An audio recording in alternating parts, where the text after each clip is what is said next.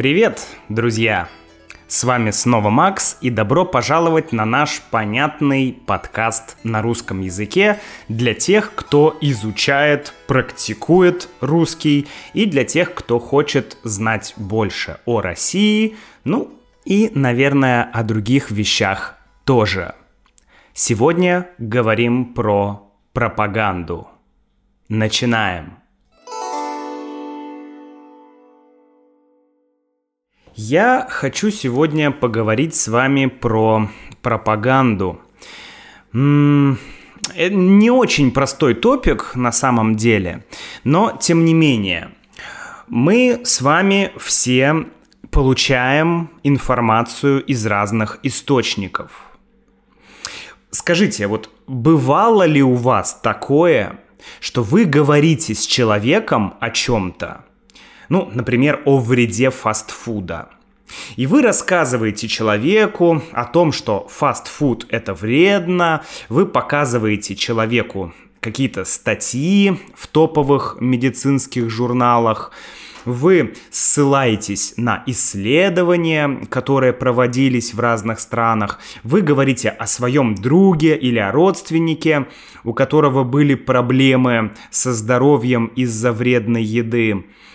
То есть у вас есть факты, доказательства, какие-то доводы, но все ваши доводы рассыпаются в прах, то есть превращаются в ничто, так как все это не имеет никакого воздействия на человека, с которым вы говорите, да, на оппонента. Более того, человек, с которым вы разговариваете, он может доказывать вам обратное. Он будет присылать вам ссылки на видео на ютубе или ссылки на телеграм-каналы, где говорят правду. И для этого человека, для вашего оппонента, как будто не существует фактов и не существует разных точек зрения – Потому что Вася Пупкин или Джон Смит рассказал ему всю правду в телеграм-канале. Знаете, я вообще бы не верил никому, кто говорит, что знает правду.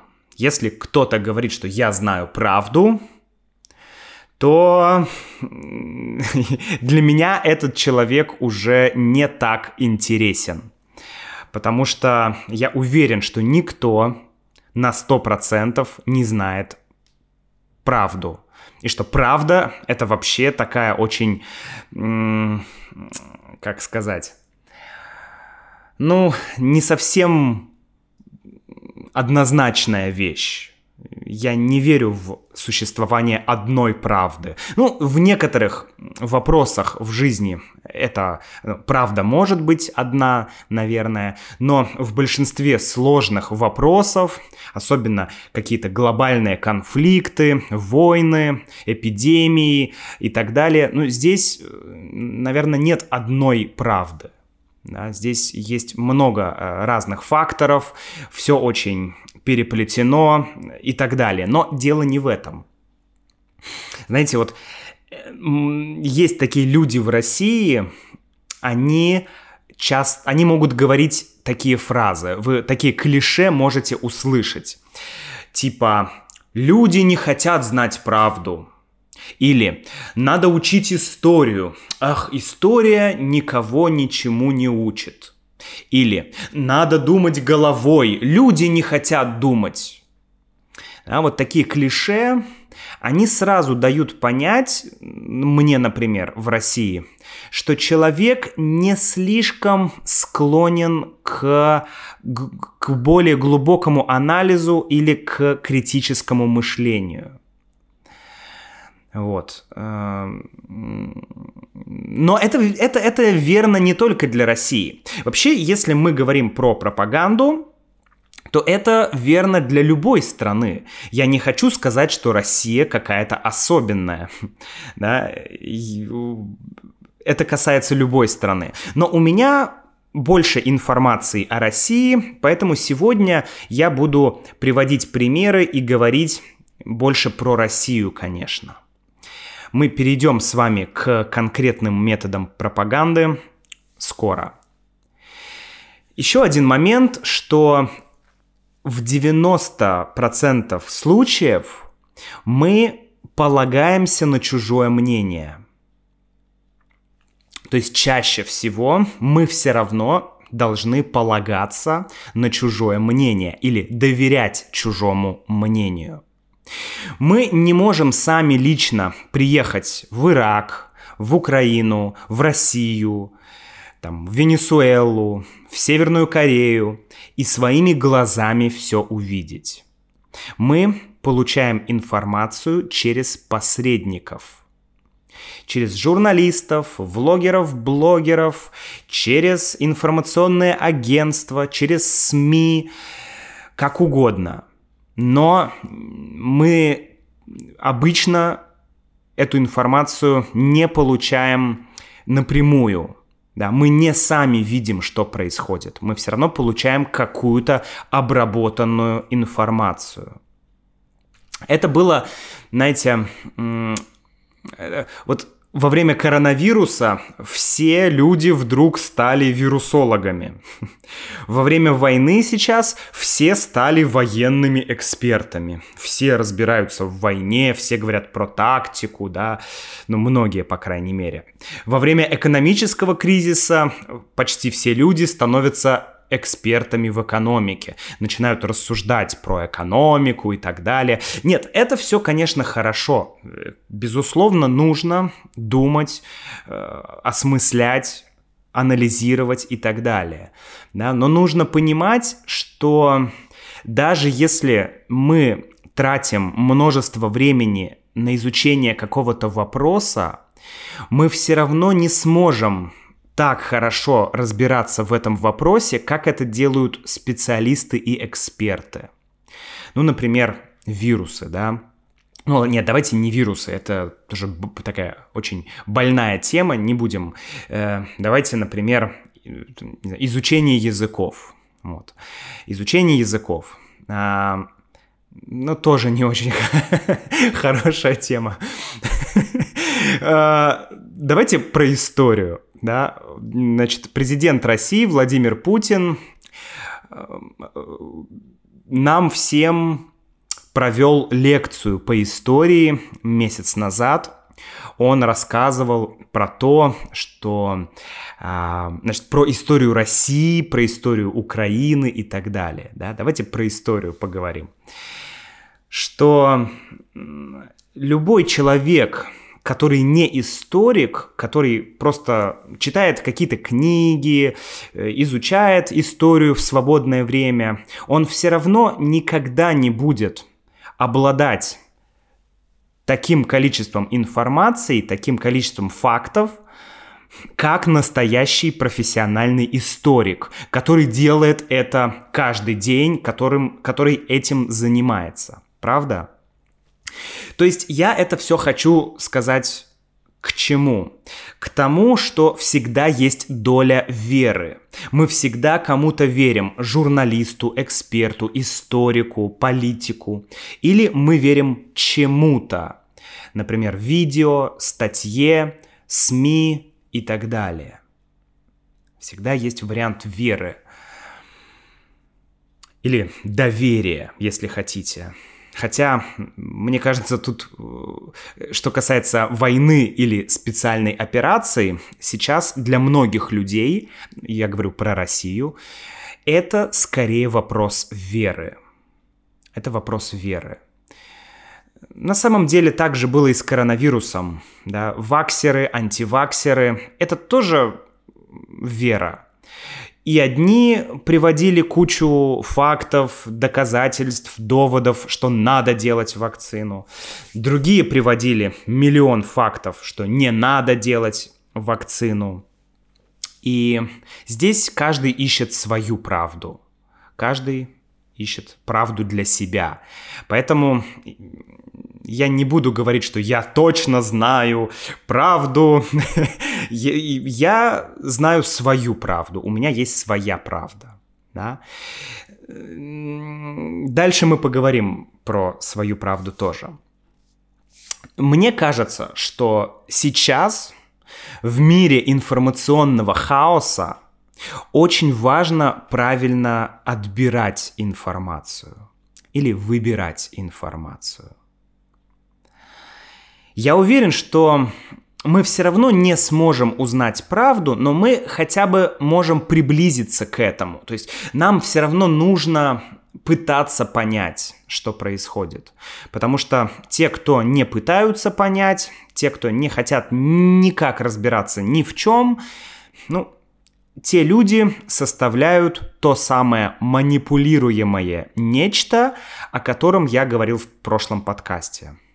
То есть, если ты не пытаешься что-то понять, разобраться, то, ну, тобой просто манипулируют и все. То есть, ты объект для манипуляций. Ни больше, ни меньше. Ты можешь пытаться сопротивляться, искать правду, искать факты, да. Наверное, важный момент — это искать факты, а не правду. Я сегодня не буду говорить о таких очевидных вещах, как э, нужно развивать критическое мышление. Ну, всем понятно, что нужно критически оценивать информацию. Понятно, что нужно обязательно слушать, что говорят все стороны конфликта. Даже если ты на другой стороне, ты все равно должен хотя бы иметь, э, хотя бы понимать, что говорит другая сторона. Обязательно. Нужно искать факты, а не правду. Это тоже довольно простая и, я думаю, известная идея. Я думаю, что также понятно, хотя для многих людей, видимо, это не очевидно, что не нужно искать информацию в каких-то неизвестных, непонятных телеграм-каналах или YouTube-каналах. Очень многие, как доказательство своей позиции, дают ссылки на телеграм-каналы. Ну, серьезно, ребят, ну, ну должен быть какой-то реальный источник информации, хоть какие-то факты. Или какой-то канал с репутацией хотя бы. СМИ с репутацией, журналист с репутацией и так далее. То есть вы должны знать, что человек проверяет э, факты, занимается факт-чекингом. Это очень важно. Вот, поэтому, да. Но сегодня мы, я хочу поговорить о конкретных методах пропаганды. Мы сегодня поговорим про три метода пропаганды, которые ну, хорошо, если мы их знаем. Хорошо, если мы их знаем. Э, потому что не очень хорошо слепо доверять тому, что мы слышим или тому, что мы видим. Какой бы журналист не был известный и популярный, и если даже у него хорошая репутация, это не значит, что он всегда будет таким, правильно? Поэтому важно понимать хотя бы базово, как действует пропаганда, и что самое главное, самое главное, об этом в самом конце мы поговорим, что какой у нас должен быть, какое у нас должно быть отношение, чтобы не быть жертвой пропаганды. Мне кажется, это достаточно просто, но об этом в самом конце. Давайте, три метода проп- пропаганды. Кто нам поможет разобраться с этими методами пропаганды? Это Владимир Яковлев. Мы уже говорили о Владимире в подкастах. Э, я оставлю ссылку на эти подкасты в описании к этому подкасту. Э, Владимир Яковлев — это тот самый человек, который э, был владельцем издательства «Коммерсант», это журналист, э, и это тот человек, который уехал учиться к Карлосу Кастанеде. да, уникальный человек. Уехал учиться к Карлосу Кастанеде. Ну, потом он сказал, что это было напрасно, но, тем не менее, мне кажется, сам по себе шаг, что ты едешь учиться Карлосу Кастанеде, уже делает тебя довольно интересным персонажем. Но тем не менее, Владимир журналист. Он учился на юридическом факультете в МГУ, в Московском государственном университете. И он говорит, что у него была там военная кафедра. Что такое военная кафедра в университете? Вы знаете, что в России у нас э, регулярная армия, да, и как это сказать, у нас не контрактная армия, то есть у нас есть часть армии э, на контрактной основе, но у нас есть э, обязательная воинская повинность, так я могу это назвать. А, то есть каждый мужчина, каждый молодой парень должен идти в армию. Когда тебе исполняется 18 лет, ты должен, ты обязан идти в армию. И ты будешь служить в армии год, потом ты можешь делать, что ты хочешь. А, если у тебя есть проблемы со здоровьем, то ты можешь не идти в армию, но тебе нужно это доказать. Или если ты учишься в университете, то ты до конца университета получаешь отсрочку от армии. Отсрочка, то есть ты можешь пока не идти в армию. У тебя есть отсрочка. Да? Отсрочка дается на время учебы. То есть в России это на 4 года, ну или если ты учишься 5 лет, 6 лет, то на это время ты получаешь отсрочку. И до 27 лет тебя могут призвать в армию. А, что такое военная кафедра? В некоторых университетах есть военная кафедра. То есть это как бы, э, как бы, как бы военный факультет в университете. То есть ты в университете как бы служишь в армии. То есть ты изучаешь военное дело, у тебя есть специальные предметы, э, то есть ты получаешь и гражданское, и военное образование одновременно, и ты не идешь в армию. Это удобно. Плюс ты, э, ты становишься не просто солдатом, а ты становишься офицером, насколько я знаю. Я не очень глубоко знаю эту систему, но примерно это работает так. То есть военная кафедра — это как бы армия в университете, такая более простая армия. Да? Так вот, у Владимира в МГУ на юридическом факультете была военная кафедра. И он говорит, что он там изучал боевой, боевую спецпропаганду. То есть его учили, как применять специальную пропаганду для дестабилизации армии противника.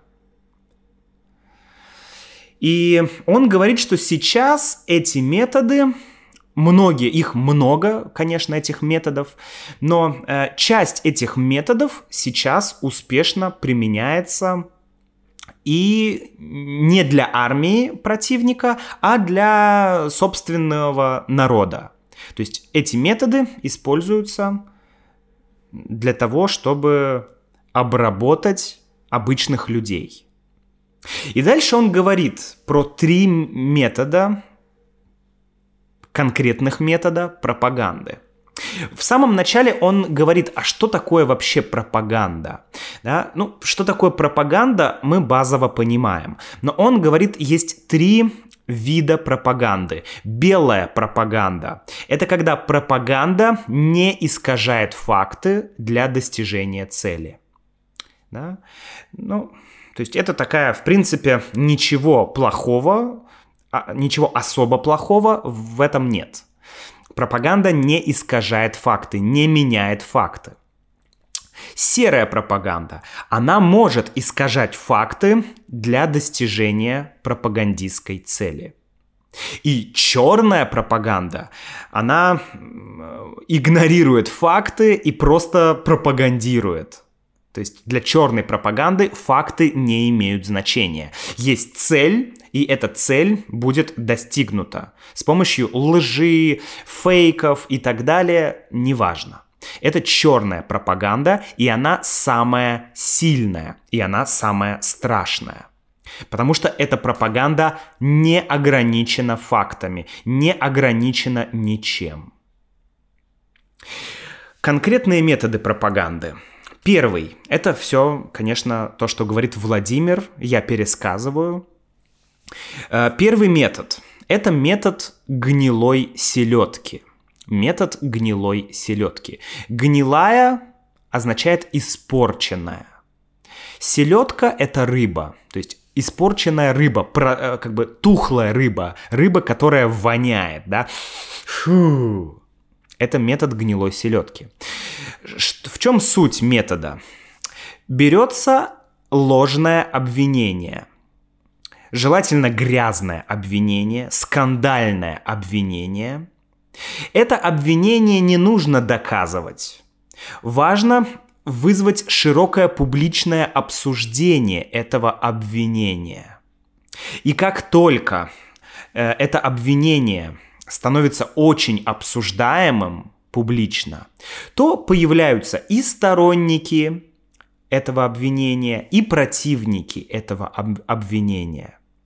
То есть имя человека плюс скандал, все, репутация уничтожена как бы э, запах этой рыбы, этой селедки, он проникает в одежду человека, и человек сам начинает пахнуть гнилой селедкой, даже если он не ел селедку.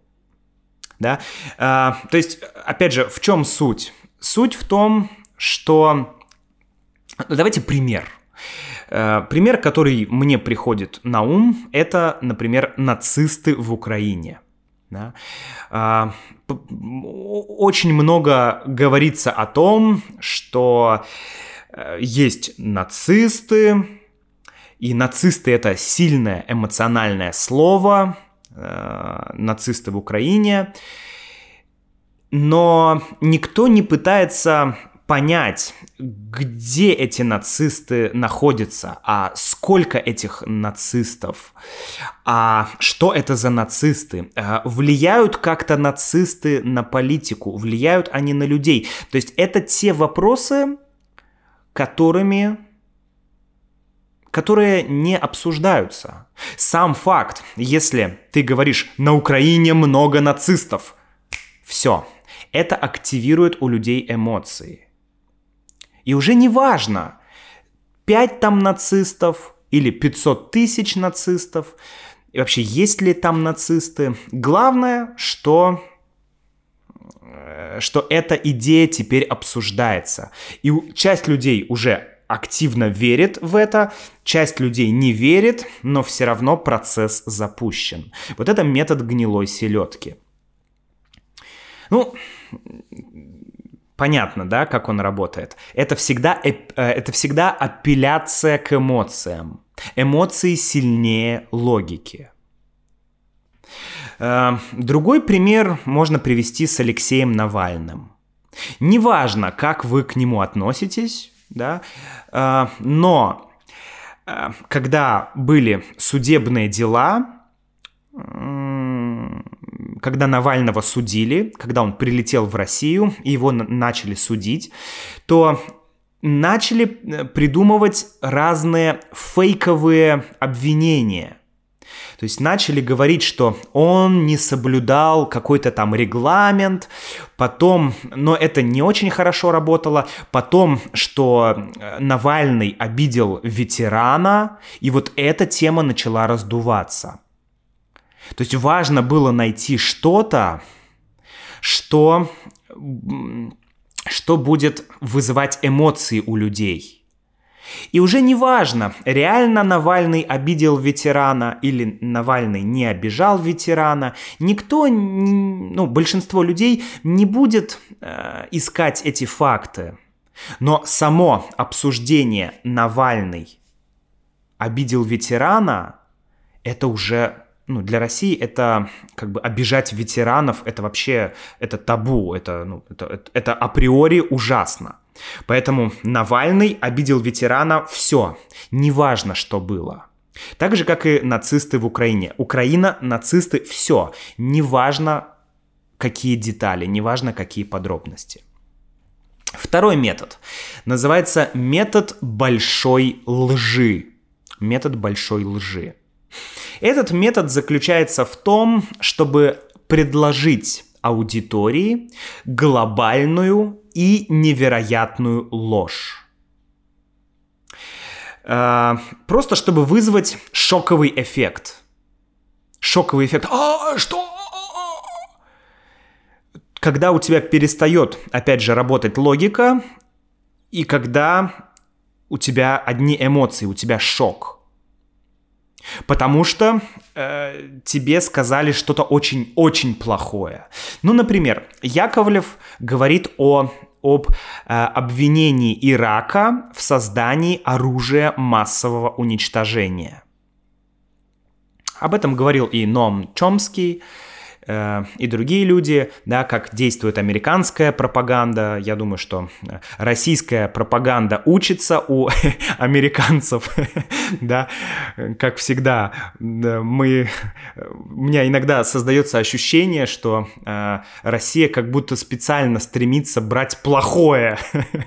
Россия критикует там Америку или Запад, ну, я имею в виду правительство России, да, и при этом берет самое плохое.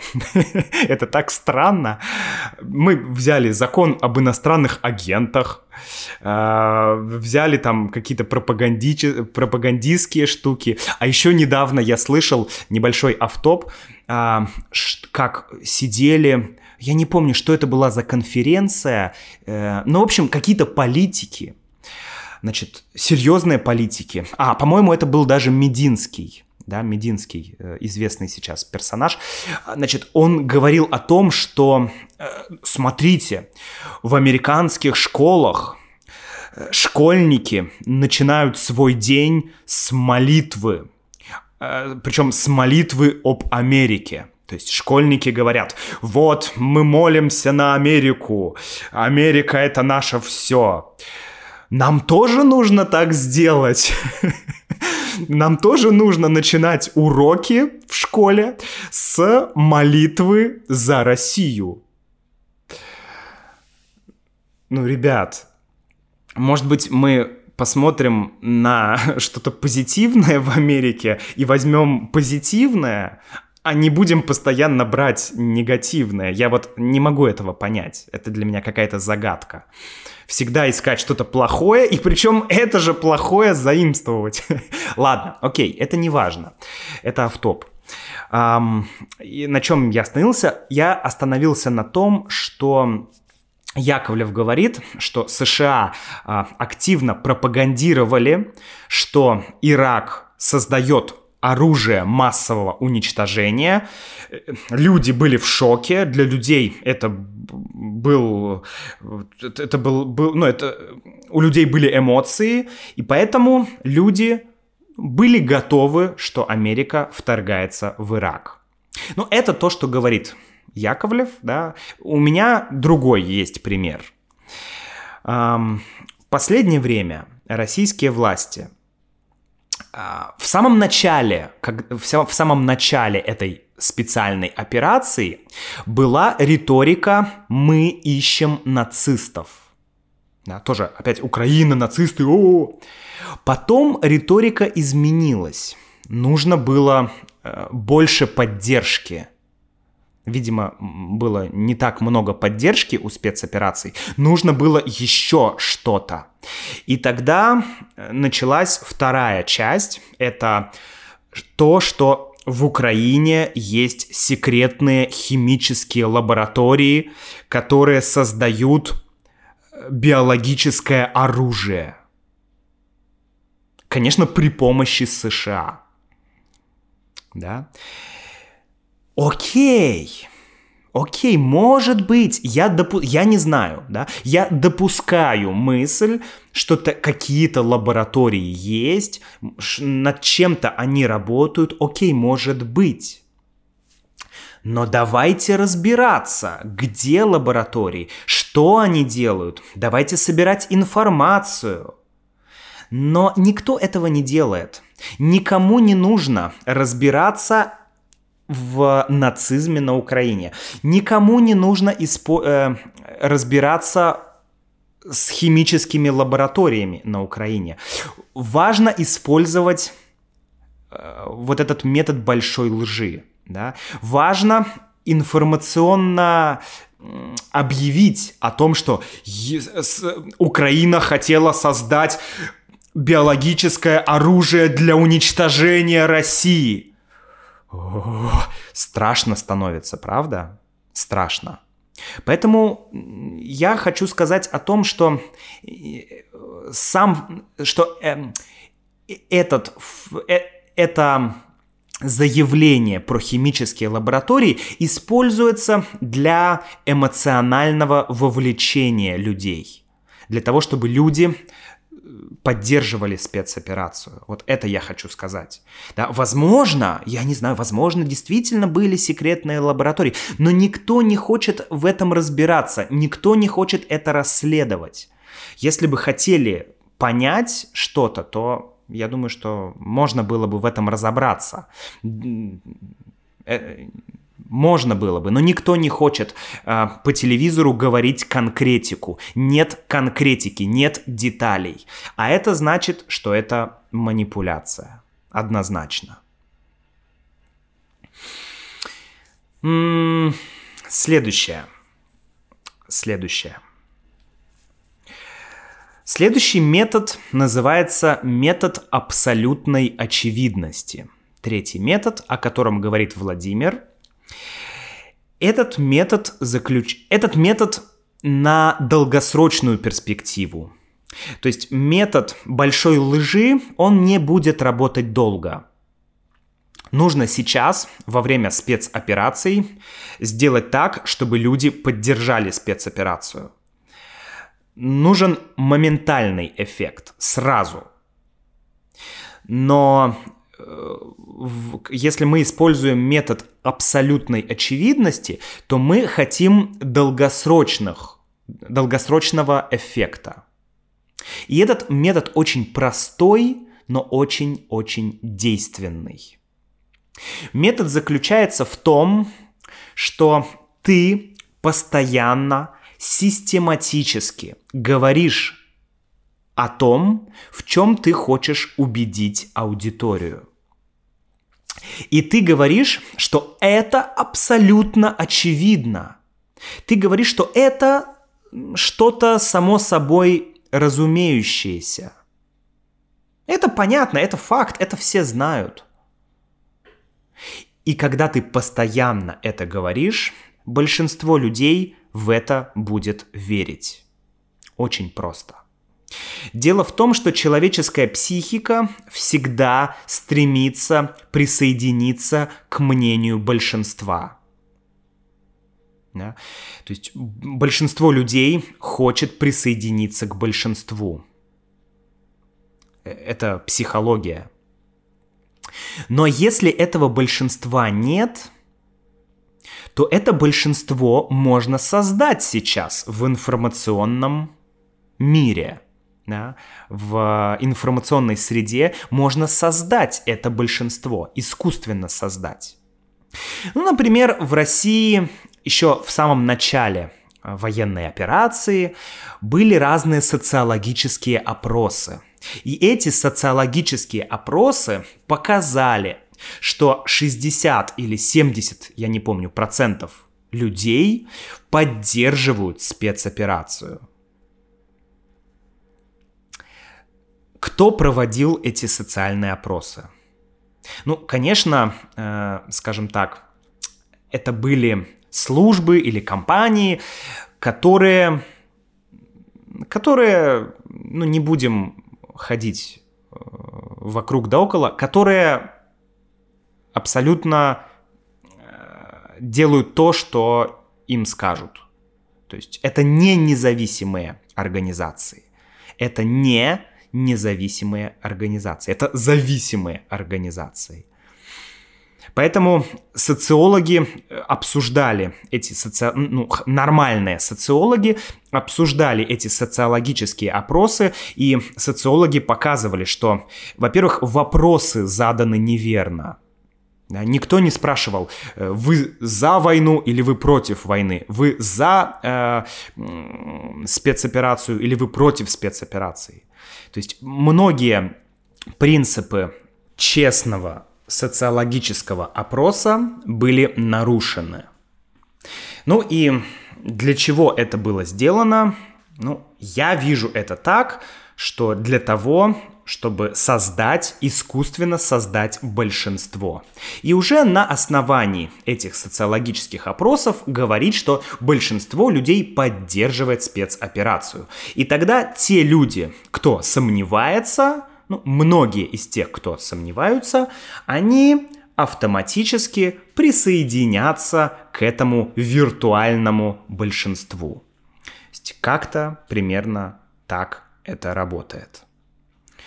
Ну, еще один пример э, вот этого метода абсолютной очевидности, возможно, э, это то, что последние долгие годы, последние десятилетия э, в России, да и не только в России, я думаю, что и на Западе, и в Америке вам лучше знать. Вы можете подумать, и, кстати, можете мне написать, будет очень интересно. А, какой из этих методов вы нашли в своей стране, в своих СМИ? Ну, любая страна так или иначе использует белую, серую или черную пропаганду. Может быть, у вас есть тоже какой-то интересный пример. Расскажите о нем в комментариях на сайте russianwithmax.com. Будет очень интересно почитать, друзья. Вот, еще один момент. Э, мне кажется, что ну, последние десятилетия в России очень часто говорили о том, что Запад или Америка мешает России развиваться. И это как раз был метод абсолютной очевидности. Это говорилось всегда, постоянно, систематически. И, может быть, это в какой-то мере и правда, но проблема в том, что я не понимаю, как какие-нибудь США или Запад мешает России решать внутренние проблемы – Окей, внешние проблемы, э, ладно, но почему внутренние проблемы мы не можем решить? Вот это для меня всегда было главным доводом к тому, чтобы не верить так слепо тому, что говорят. Я понимаю, конечно, есть конкуренция стран, есть борьба за влияние, за власть, за ресурсы, за рынки. Конечно, это все есть.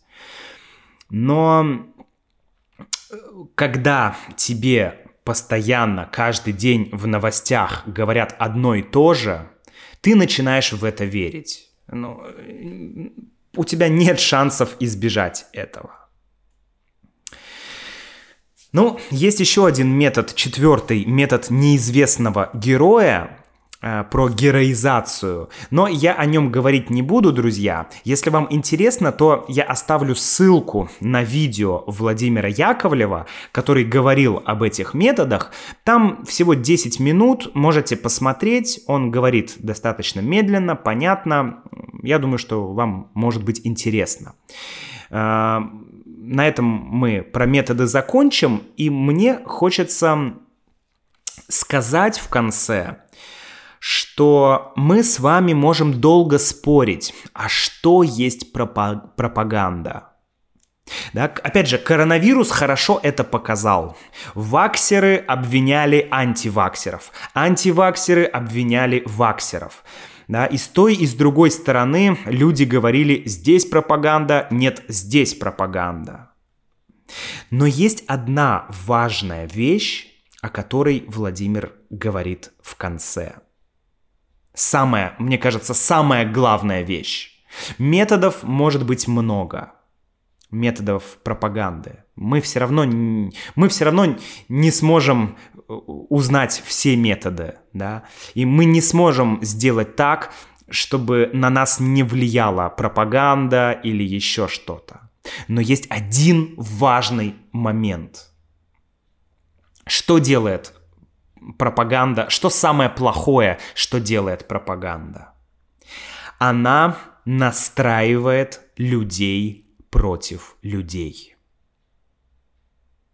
Русские начинают не любить украинцев. Украинцы не любить русских. Европейцы не любить русских. А, не знаю, как угодно. Да, там, многие не любят американцев за там Ирак, там Сирию, не знаю, еще что-то. Вот ненависть к другой нации, ненависть к другому народу – это то, против чего мы должны все бороться в любом случае. Вот это то, что я понимаю, и это то, что то, то, что дает мне какую-то основу. Когда я не понимаю, кто прав, кто виноват, я всегда стараюсь сказать себе, что Макс, самое главное, это чтобы не было вражды между людьми. И Владимир тоже говорит, что лучший способ противостоять любой пропаганде – это противостоять нужно противостоять любой информации, которая культивирует ненависть, жестокость и вражду. Если вы слышите что а, русские такие, а, украинцы такие, да. Во-первых, всегда плохо обобщение. Я уже говорил, кто такие русские? Нет русских, нет украинцев, нет американцев. Есть общество с разными людьми, разными позициями. В, в любом, даже, не знаю, даже, наверное, в нацистской Германии все равно были люди, э, это, все равно было общество. Все равно не было такого, что 100% людей были злом. Да, ну то есть это так не работает. Поэтому никогда нельзя обобщать. И нужно всегда быть против вражды между людьми. И в конце Владимир говорит потрясающую фразу, и я хочу закончить подкаст этой фразой. Люди важнее идей люди важнее идей. Аминь.